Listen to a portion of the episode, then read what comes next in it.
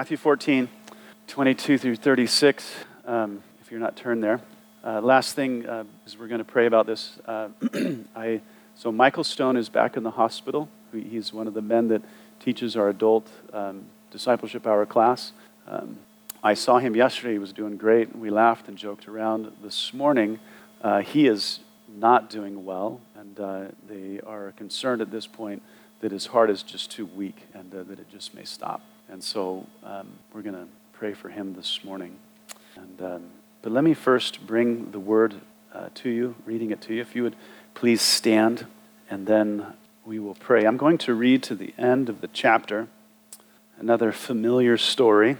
Immediately, Jesus made his disciples get into the boat and go before him to the other side while he sent the multitudes away. And we had sent the multitudes away, went up on the mountain by himself to pray. Now, when evening came, he was alone there. Finally, that's not in the text. But the boat was now in the middle of the sea, tossed by the waves, for the wind was contrary. Now, in the fourth watch of the night, Jesus went to them walking on the sea. And when the disciples saw him walking on the sea, they were troubled, saying, It is a ghost. And they cried out for fear. But immediately Jesus spoke to them, saying, Be of good cheer, it is I, do not be afraid. And Peter answered him and said, Lord, if it is you, command me to come to you on the water, because that's a completely rational suggestion. So the Lord said, Come. And when Peter had come down out of the boat, he walked on the water to go to Jesus. But when he saw that the wind was boisterous, he was afraid. And beginning to sink, he cried out, saying, Lord, save me. And immediately Jesus stretched out his hand and caught him and said to him, Oh, you of little faith, why did you doubt? And when they got into the boat, the wind ceased. And those who were in the boat came and worshipped him, saying, Truly, you are the Son of God. When they had crossed over, they came to the land of Gennesaret. And when the men of that place recognized him, they sent out into all that surrounding region, brought to him all who were sick, and begged him that they might only touch the hem of his garment. And as many as touched it were made perfectly well. Let's pray. Well, Father, um, I would pray that, that Michael Stone would be made perfectly well, he might not want me to pray that.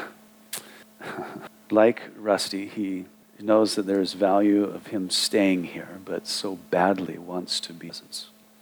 And he doesn't want to remain here and not be able to be effective.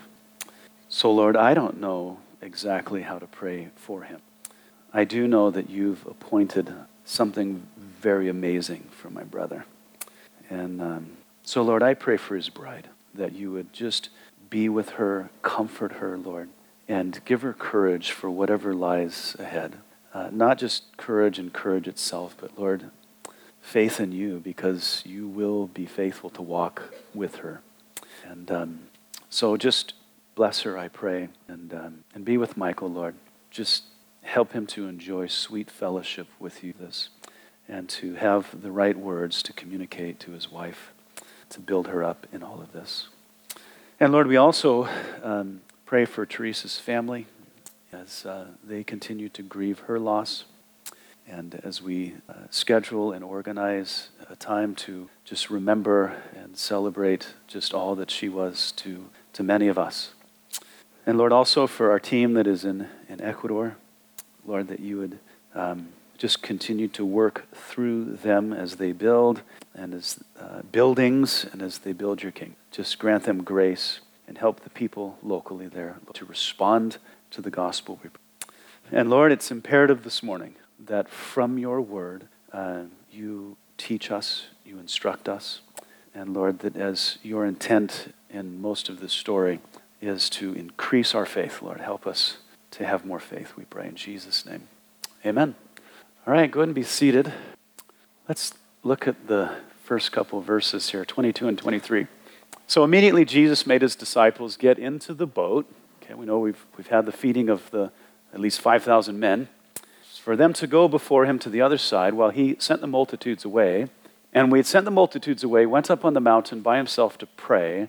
Now, when evening came, he was alone there. Now, uh, actually, before this part of our story began, uh, as we had mentioned briefly last week, some of the men in the crowd that had witnessed Jesus perform this crazy miracle um, with the bread and the fish, they wanted to force Jesus to become king. They were going to coronate him right there on the beach.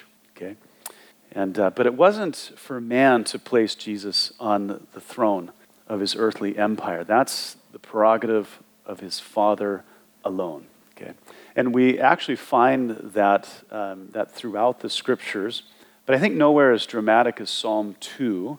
If you haven't read Psalm 2 lately, I encourage you to read it again. I'm just going to quote a small part of it where the Father says to Jesus, You are my Son, and today I have begotten you. Ask of me, and I will give the nations for your inheritance and the ends of the earth for your possession. Psalm 2, 7 through 8. Well, Jesus has asked for the nations, and he will return. He will ascend the throne of David. He will rule over the earth. And as he does, the scriptures say that he will, he will fill it with righteousness. Could you imagine that kind of polity? Everybody will like to talk politics at that time because they'll rejoice in their king who, uh, who rules in peace and righteousness. But the timing of that, just as Jesus told the apostles, is all in his Father's hands, as he said in Acts chapter 1, verse 7. So when the Father tells Jesus to return, he will. Okay? And, uh, and at that time, the coronation will happen, but not until then. That is not for man. So, at, in the context of our story, when Jesus became aware of their plans to make him king, I don't know how you make a sovereign king. Uh, that seems to be uh, his prerogative. He had his disciples get into the boat, and as he dismissed the crowd, then uh, he slipped into the hills unnoticed to pray. I think that uh, when you have upwards of 15,000 people around you, it's probably a little easier to just kind of uh, vanish. And so he took advantage of that and he, he got away. What is important, I think, to note as we spent some time last week is that the privacy that Jesus had sought much earlier that day, of course, had put on hold as he taught, healed, and fed the people.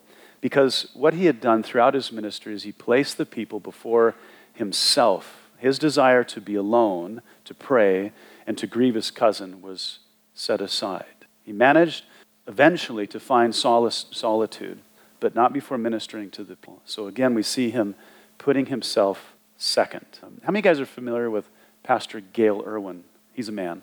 Read maybe Servant Quarters, or that reminds me of a story, or the Jesus style, the servant style, the father style. If you want to read those, they're, they're great. If you've ever listened to Gayle, that's an experience. Uh, he's a man. But he has uh, called Jesus the ever others centered one. Jesus served others, and he would take a little bit of time to get recharged, and then he would serve others again. Scripture says that uh, after it was way after dark, after all the people's needs were met, he would stay up late and he would be ministered to by his father, and then he would be up before the sun came up, before he was inundated again with crowds, because he was again uh, praying. And oftentimes the apostles would wake up late and go, Where's Jesus? Well, he was out having fellowship with his dad. The needs of the people never ended. But this time in our story, it wasn't the people, it was the boys. Says, But the boat was now in the middle of the sea, tossed by the waves, for the wind was contrary, that it was blowing in their face. So if the people didn't need ministry, the boys needed rescuing. So there they are. They're, and, and I'll explain some of the timing of all this in a second, but they're in the middle of the Sea of Galilee it's a boat that is full of a ton of, uh, uh, uh, full of professional sailors, and they can't get to the other side, and it's been a minute. Anybody work out the time in reading ahead? It's been eight hours plus, straining at the oars. Most of us in this room could not strain at oars for eight hours, okay? But they've been out there. Now, in the fourth watch of the night, Jesus went to them walking on the sea. Now, the Jews, they broke up their night watches in, into four parts. So you had 6 to 9, you had 9 to 12, 12 to 3, and then 3 to 6. What watch is this? oh man, these boys set out at evening, which was around 7 p.m. Around, okay? Sundown in Israel around the Passover, because we know it's about that time, is about 7 p.m. So Jesus last saw them before 7 p.m. rowing out into the sea and then they've been rowing out there for at least eight hours, and they got started when the sun was going down, and now it's just coming up. Comes up at about 6 a.m. just before Passover. So, whatever time it was that Jesus got to them on the water, uh, it was enough, it was light enough for them to see him a little bit. Now, I, I don't know why he allowed them to do that. There's probably some object lesson in it. Um, I, I don't know for sure. But they got to strain at the oars for a very, very long time. And then things get worse. And when the disciples saw him walking on the sea, they were troubled, saying, It is a ghost, and they cried out for fear. Now, that the disciples were troubled is actually a fairly mild translation of the Greek word, which can also mean terrified. Terrified, which explains why they were crying out in the boat. Okay? Now, 11 grown men screaming at the top of their lungs. That must have been something. And they were probably glad that they were still in the middle of the lake where they were their own witnesses. Amen? Just screaming. They describe what they saw as the text says uh, ghost. The, the, from the Greek word, we get phantom. Okay, the light wasn't quite right that early in the morning, but you know, even with perfect light, um, you need an, an explanation. You need a word to describe someone walking on the water in the middle of a lake that is being tossed by the wind. How do you, how do you describe that? How do you explain such a strange thing? Now, I don't know that if you realize this or not, but everybody else has realized this about you. Everybody's mind, for some reason, is inherently superstitious. It is, okay? Especially when you are surprised and given no time to reason through things. Okay, so when it's dark, when it's spooky, we get spooked. Amen? You're all lying. Okay? But even then, there's, there's no expl- explanation other than the supernatural for what they were witnessing. Okay, so the best they could come up with was a phantom, and that's really, truly, exactly what we would have all said as well under the same circumstances. And then, when people are afraid, uh, we know of a couple mechanisms that can take over. We generally talk about fight or flight. Okay, so my son Samuel, uh, he is instantly fight. So if you frighten him, you will get punched in the face if he can reach you. It's just it, he doesn't think about it; he just swings. Okay, uh, other people, their their initial instinct is to flee. Uh, in this case, it would have been to swim. Um, but if it's a specter, if it's a phantom, you know, there's just no fighting in it. So, uh, fighting it. So now what? Well, I don't actually think there's only two responses to fear. I think that there's actually four because I've seen all four. Okay, there's fight, there's flight, there's freeze, and there's pass out. Okay? Have you guys ever seen uh, like video footage of people riding those carnival rides where they shoot up in the air and then they come back down? people pass out in them all the time, just completely out of fear. So they scream and then they stop. And then they, they, they come back to, and then they scream, and then they stop. I don't know why I enjoy watching that, but it's like, play that again. yeah. So these guys, they, uh, they have the freeze mechanism. Uh, yeah. So 11 grown men in a boat frozen with fear because they cannot swim away in a lake that's in that condition. And because none of the Gospels report anyone passing out, they just screamed in place, vocal but petrified. Do you guys remember? Some of you remember my boxer, Amos, that we had years ago? Yeah, he was big, he was extremely muscular, slobbery, extremely friendly. And if you didn't know him, he could be intimidating. Okay, intimidating. People confused him for a pit bull, even though he didn't look anything like a pit bull. Well, one day, this woman was jogging down our street, and before I could intervene, Amos went out to give her a proper greeting. And when she saw 80 pounds of just muscle, jowls, and tons of energy bolting her direction, this is what she did. She stopped, she closed her eyes, she ran in place, and screamed. It was amazing. And so that just excited Amos more because he thought that she was responding to his greeting. And so Amos, he could jump level with my face. So he's doing that to her. So he's jumping eye level to this poor woman as she's screaming. She can't see him because her eyes are closed. She was essentially petrified. She was frozen and running in place. Okay. And once I got Amos to come back to me, this woman was sending a number of emotions and expressions my way, none of which are among the fruit of the Spirit. But you see, instead of fighting or fleeing or passing out, she just froze. And uh, I apologized. And she went down the road hyperventilating. And I never saw her again. And for all I know, she could be sitting in the church today. So if you if that happens to be you, I am very sorry. Yeah. So the boys are just they're froze in this boat and they're screaming. But immediately Jesus spoke to them, saying, uh, Be of good cheer, it is I, do not be afraid. Don't worry, be happy. Okay?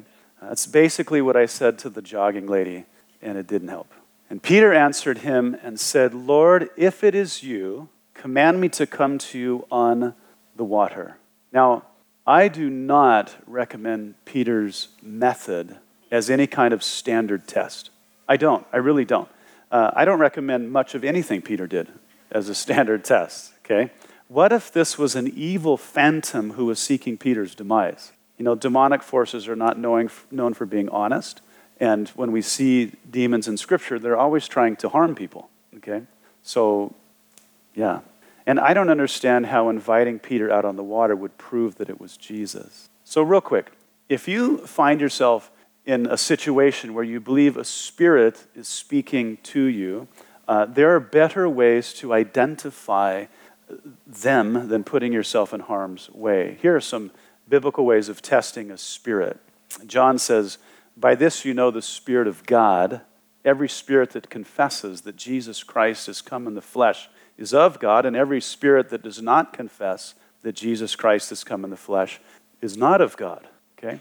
Uh, Deuteronomy 13, we've been there, we've discussed that in the context of false teachers. Uh, Deuteronomy 18, also Galatians chapter 1, where Paul says, If one of us or an angel comes to you with any other gospel than the one that we have presented to you, he says, Let them be anathema, accursed. So there's some prescribed measures in Scripture for testing spirits and false prophets. Um, you know, you look back in history uh, of many of the um, the leaders of various cults, Muhammad, Joseph Smith, uh, they should have familiarized themselves better with Scripture before they listened to the spirits or angels that communicated with them. And uh, we need to be careful, uh, I think, especially as we are uh, accelerating toward the expiration date of this particular age when Paul and Jesus said there will be the arrival of false teachers, false prophets um, he says there were false teachers, false prophets among the people back then, and there will be ones coming on the horizon. So we need to acquaint ourselves well with the scriptures so that we know how to engage and navigate and identify uh, all the garbage that is out there. Okay? So, with all of that said, don't follow Peter's example. Okay? Uh, we see many of his, examples in Scripture, but we're never instructed to follow suit. You understand? Uh, not everything that we see described in Scripture is prescribed for us. We have to be careful. Everything found in Scripture is not intended for us to repeat. For example, Peter tried to keep Jesus from the cross, even though his father had appointed it for him. Uh, Jesus had recently told all of the apostles, My father has told me to basically go to Jerusalem, be arrested, be put on trial, crucified, rise again, ascend, come back, and take over the world. And so, what does Peter do when they come and arrest Jesus in the garden? He pulls out his sword and he cuts Malchus's ear off. Okay? Uh, there are things done in Scripture, even by good people, that we should not uh, repeat ourselves. The general rule that I live by is this if we do not see Jesus and the apostles both practicing something, and teaching it, we should avoid it. But if we find Jesus and the apostles both doing something and teaching it, we should follow and obey. Okay, now there are exceptions, but the scriptures taken in their context, I believe, will always clear that up. You get it? So, anyway, uh, impulsive Peter takes this course of action, I think, before thinking it through. And uh, thankfully, for his sake, it actually was Jesus that was talking to him. So he said, Come. And when Peter had come down out of the boat, he walked on the water to go to Jesus. Now, while we, we have to be cautious about Peter, amen? Please agree with me. Okay.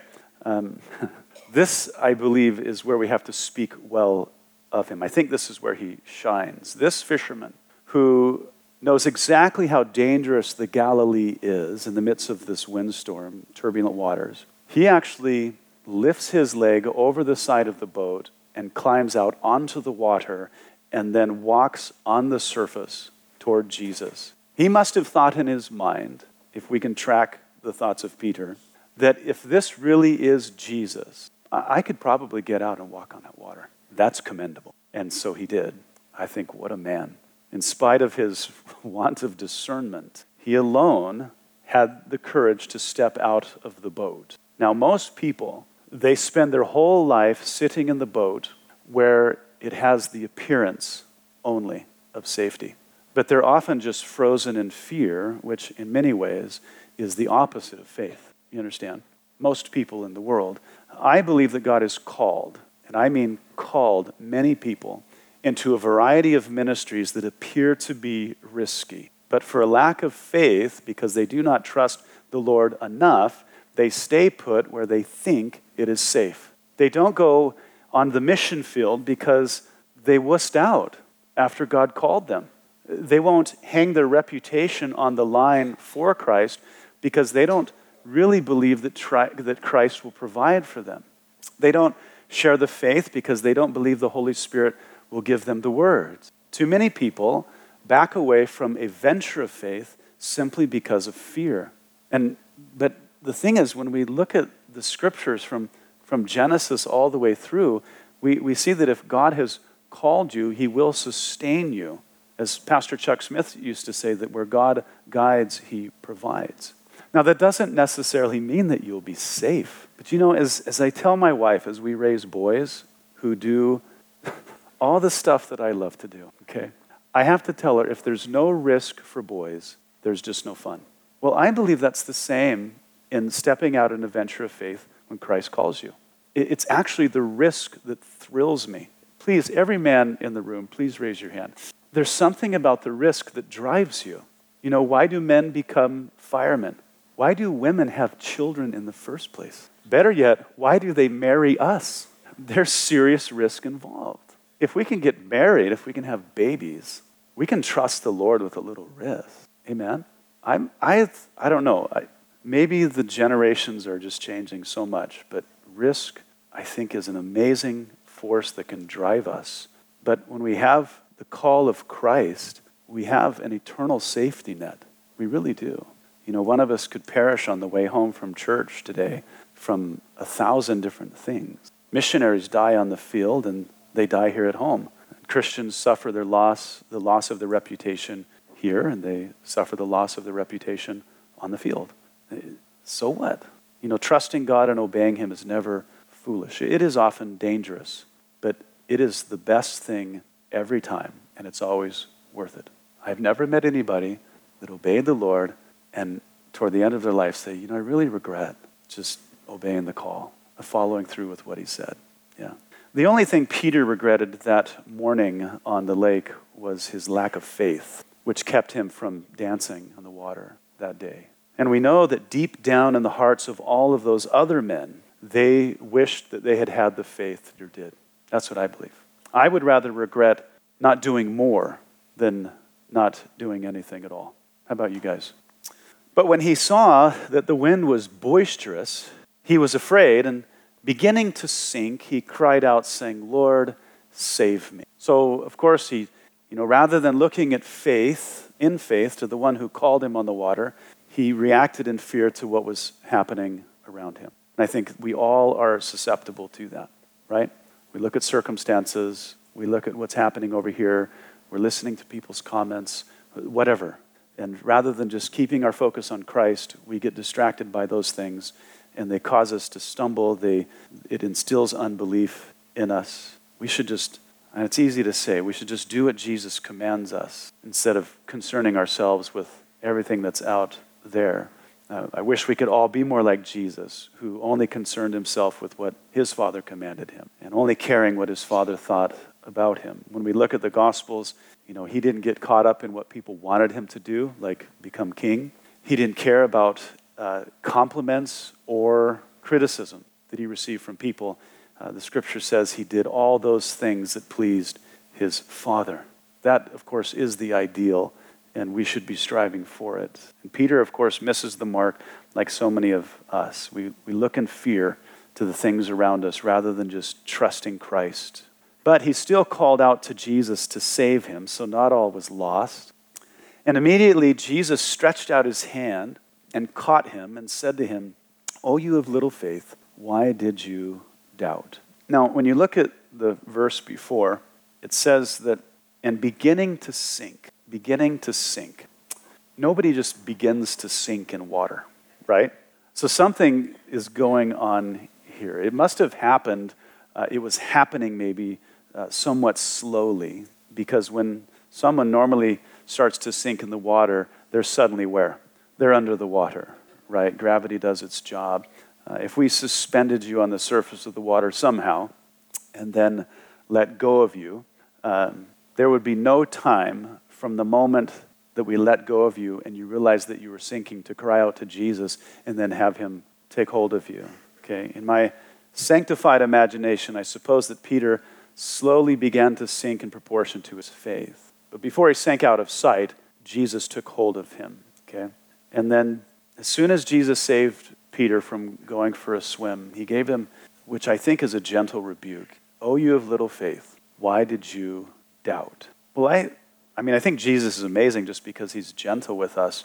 But I think the statement is, is amazing. You know, Peter had initially exercised enough faith to obey Jesus' call to, to come out on the water. The, the implication is that he didn't exercise great faith to actually walk on the water in the first place. It was just enough faith. You know what I'm saying? It was just enough faith. So here's my stance on all this. I would rather have been rebuked by Jesus than be sitting in the boat with the others and have him say nothing to me. At least Peter got rebuked. He got rebuked for little faith. They got the silent treatment for having zero faith, okay? I envy them, or I envy Peter more than I envy them. I think that every man in that boat, they admired Peter. And you see, eventually someone has to get out of the boat to demonstrate that it is possible to trust and obey Jesus in impossible things. Someone has to get out of the boat to inspire others. Have you guys noticed that, that faith really is contagious? That it really is inspiring? Yeah, let me give you an example of one that I think is just so powerful in the scriptures. So, when Paul was in prison, uh, he wrote uh, to the church in Philippi, and he wrote this because they were extremely worried about him. He says, I want you to know, brethren, that the things which happened to me have actually turned out for the furtherance of the gospel, so that it has become evident to the whole palace guard and to all the rest that my chains are in Christ and most of the brethren in the Lord, having become confident by my chains, are much more bold to speak the word without fear. Philippians 1 12 through 14. So, because of Paul's example of faith in the midst of being imprisoned, it caused the local believers to not hide in fear, but to go out into public in faith and preach the gospel. It was kind of like, well, if Paul can go to prison and be like that, then so can I. If Paul can do it, I can do it. So his faith inspired others not to be afraid. So, you know, I don't, I don't ever want to. Well, have you, have you ever kicked yourself for being afraid? How many guys have cliff dived? Or maybe you haven't, but you watched everybody else enjoy themselves do it. And something in you just wanted to do it, but you never did it. And then you went home, and then you kicked yourself for not jumping off the cliff. How many of you guys have had that? Be honest. How many of you had that happen? Thank you. Don't let it happen again, okay? Just jump. It's only not enough thrill seekers in here. But somebody's got to jump, right? Somebody's got to prime this pump and get it going. And then we can just all jump together. Yeah, I, I, want to, I want what I do to inspire others to be bold and believing. I, I don't want to be a hero, but I want people, honestly, to see what I do and say, look, if Ben can do it, I can do it. Honestly, I pray that when I get up here and, and, and bumble all over the text of God's word, that somebody in the audience will say, I can at least do that. And then they'll go do it. Okay? I want people to be inspired. And I hope that P- Peter that day was kind of a passive rebuke to everyone else. But we know that, of course, the apostles later, they just, they jumped. They all jumped. They were fearless. The miracles aren't over. And when they, that's Peter and Jesus, got into the boat, the wind ceased. And all the disciples were thinking, why didn't you come seven hours ago? the wind didn't subside, it didn't slow down, it just stopped the very moment that Jesus got into that boat. He didn't want to get seasick, you see. So he stopped the weather. Jesus tramples on the sea and then he tames it. It's so crazy. Now, the last time that this happened, he actually rebuked the wind of the waves and it stopped. This time, he just gets in the boat. He doesn't have to say anything, he just commands it with his will. Just another day in the life of Jesus. Then those who were in the boat came and worshiped him, saying, Truly, you are the Son of God. The boys are really starting to get it, aren't they? It's coming together. Now, again, the last time they were in the storm with Jesus on the lake, uh, they were all afraid. And uh, so they went and they woke Jesus up and they basically said, Don't you care that we're all going to die? And Jesus, he got up and he rebuked them for unbelief, but then he calmed the sea and they responded and they said, What sort of a man is this that even the wind and the waves obey him? What kind of a man? What category of man do we place him? But this time the disciples came closer to Jesus and the, the word there, worshiped, is they prostrated themselves on the bottom of the boat and they declared, Truly, you are the Son of God. That's progress, isn't it? What kind of a man are you to you are the Son of God? You know, how could anyone remain, you know, on their feet once they realized who they were standing in the boat with? You know, what kind of emotions were running through them? Fear, you know, excitement, wonder. Yeah, certainly these men are growing in their faith. And just consider the last 12 hours. They've been pretty amazing. You know, the feeding of the masses, Jesus walking on the water, Peter walking on the water, Jesus calming the storm.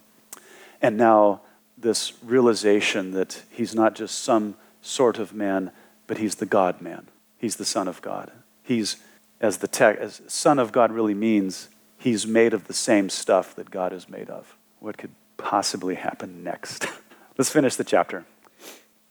When they had crossed over, they came to the land of Gennesaret. So, the land of Gennesaret, uh, properly known in the Hebrew as Kinnereth, it was a, a, fertile plain just south and west of Capernaum, and it ran in a, a crescent along the, uh, the Galilee for about three or so miles.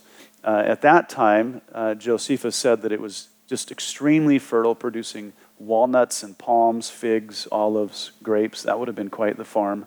At the time of Christ, uh, Capernaum and uh, Magdala uh, were actually, well, Magdala was actually in the plain.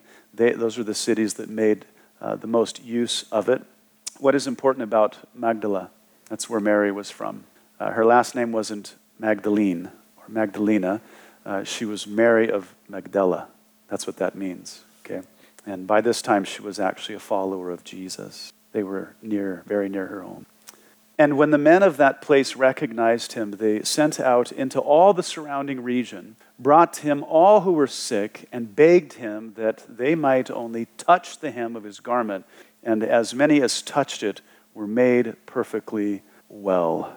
Now, seeing that the place was, was not far from Capernaum, where Jesus had actually done most of his ministry, uh, the men there who, who traveled back and forth, okay, doing their trade and all of that, they recognized him. And then, just as we would, they got word out to everyone, okay, that Jesus was in the area and that everybody should bring their sick down to him. What an amazing reputation Jesus had. If you, if you can make it to Jesus, or as the centurion learned, even if you don't, Jesus will heal you.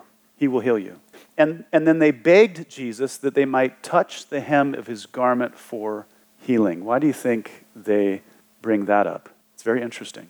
Well, you remember when Jesus was on his way to heal Jairus' daughter, that in that crowd, that woman who had been bleeding for 12 years, she had thought to herself, if I could only touch the hem of his garment, I would be made well. And then, of course, Jesus made that whole incident very public. Okay?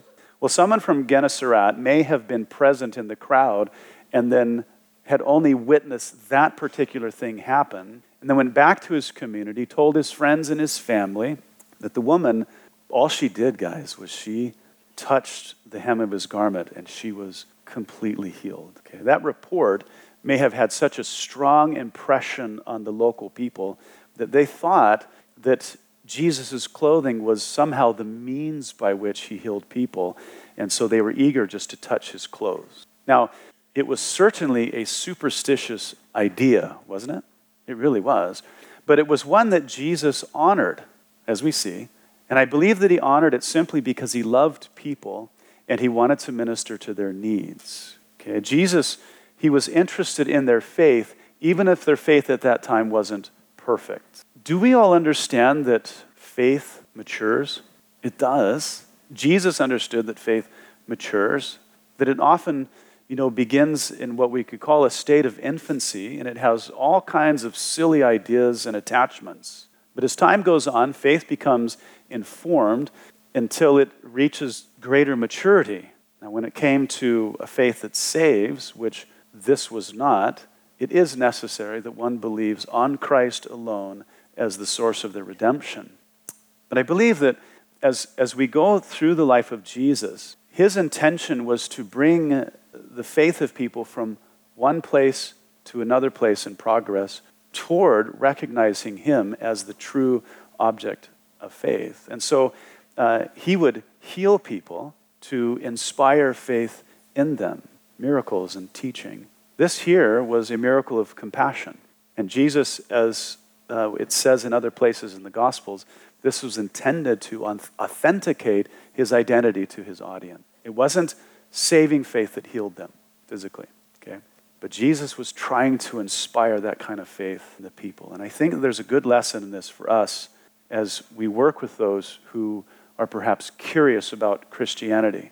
They're possibly you know, investigating the claims of Christ and the veracity of the Bible. I think that we should be patient with these people and just help them along and see what kind of faith matures until true faith is born and they're born again in Christ. Amen. I believe that's what it is to, to disciple people to Christ, is just helping their faith along. We should be patient. Uh, even in the instruction to, to pastors, um, pastors struggle with uh, what many have called evangelical frustration. Paul headed that off in 2 Timothy uh, chapter 4 and said, you know, uh, be ready in season and out of season. You know, preach the word, exhort and instruct with all patience patience, especially because people are so patient with their pastors. Amen. Yeah, yeah. Trying to ignore Gabe. How many of you guys have ministered to you know, people that are kind of on their way to Christ or they're recently in Christ and you're kind of shocked by some of the things they say or believe? Because it's just, it's just extra biblical. You know, it's not within the confines of orthodoxy. But also, uh, a lot of times you notice that what they say is not in the category of essential theology. I think it can be detrimental to those people when we come down on them for their heresy, when it's just not an important issue. Okay? Uh, we want their uh, orthodoxy to be accurate, and we want that orthodoxy to be expanding and growing. But when they say goofy things, they say silly things, um, that may be a time where you need to address it. But most of the time, I think, hey, Jesus will probably reel that in over time. Okay, as they read the word, as they spend time with a community of faith, a good community of faith, that they'll just grow out of that and they'll realize it. And, and they would probably real, uh, or appreciate that you never mentioned it at all when they realize how crazy it is. And uh, so just being patient with those people. If Jesus, the greatest theologian in the world, could overlook some silly superstition about his clothes in order to be healed, I think uh, we could be a little more gracious as people are growing, maturing in their faith and their understanding. Amen. We'll go ahead and stand up. We'll pray. Um, again, from the text, You guys, I don't, I've never met anybody that has said, what I want is to live a life of regrets. What I want is to watch everybody do amazing things by faith while I just watch. We, I, of course, I love to watch people do amazing things. Uh, but I want to go do amazing things out of faith. Um, you know, growing up in Wyoming, uh, on the southern border there, right by the Wasatch Front in Utah, greatest snow in the world, I had some 20 ski resorts. Uh, what we would do all week is we would watch extreme skiing videos to prep us for the weekend. And then we would just go crazy on the mountain. Okay? So why don't you make it a habit in your own time and in the family devotions, read missionary stories to your children. Read the stories of, of great preachers in the past to help inspire them to do great things by faith. Okay? And if you don't know uh, great missionaries from the past, uh, come to me and I'll give you a list. Okay? And uh, be inspired. Be inspired. Let's pray. Father, um, I, I think it's due time that the vast majority of the evangelical community go on a venture of faith. Do by your grace things that for us by ourselves would be impossible. Lord, that we would hear the call, we would trust you, and we get out of the boat. And Lord, that when troubling things come our way, that like Peter, we would cry out to you, and that we would receive your gentle rebuke, and then we would do it again. And Lord, I pray that as people in our own fellowship, in our community, step out and are bold sacrificial, uh, Lord, that that would inspire the next person and that flame would just spread among us. So, Lord, help us to be believing and help us to be faithful. Help us to encourage one another. Lord, help us to be bold. Lord, thank you for your example. Thank you for your goodness. Thank you that you will always be with us and never forsake us. We love you in Jesus' name. Amen.